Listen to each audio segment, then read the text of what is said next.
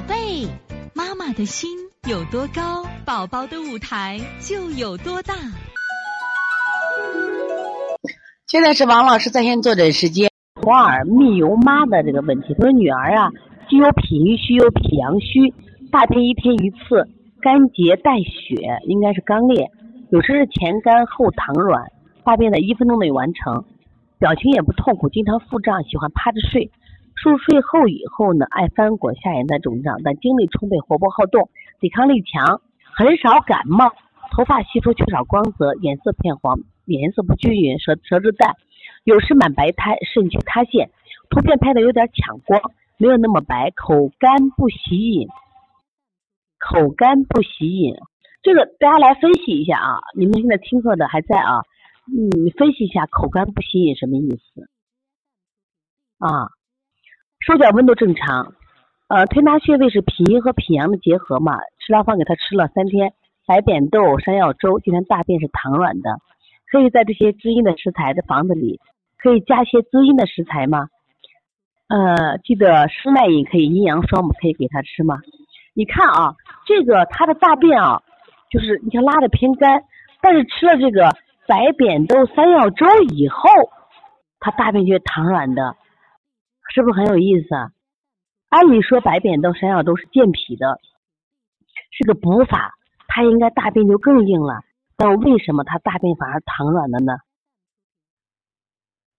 大家思考一下，就为什么它呃，就本来说啊，这个它本来它这个大便一天一次是干结带血还干裂，是前干后溏软，那么他给吃了三天白扁豆、山药粥。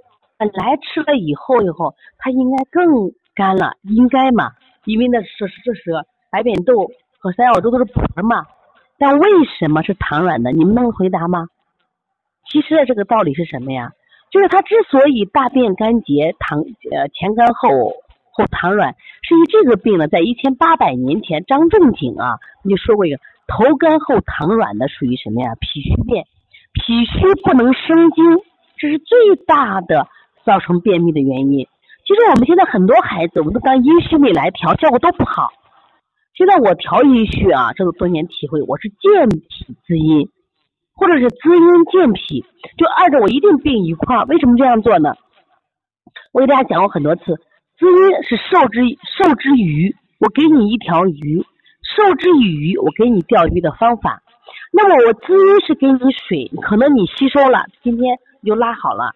那么，但是呢，你明天可能又不行了，因为你脾不能生精，我只有健脾，它才能增加脾的运化，源源不断的产生阴精，结果呢，他的大便就大肠有的阴精的就是容量就拉出软便来了。所以说，他之所以他吃了白扁豆、山药粥，按理说这两个都是补的，为什么这大便溏软了？说明他的山药粥他体内产阴精了。知道吧？听懂意思了没有？所以说这个案例是非常好的一个案例。说不要的一味去滋阴，滋阴效果不，因为他补脾虚呀。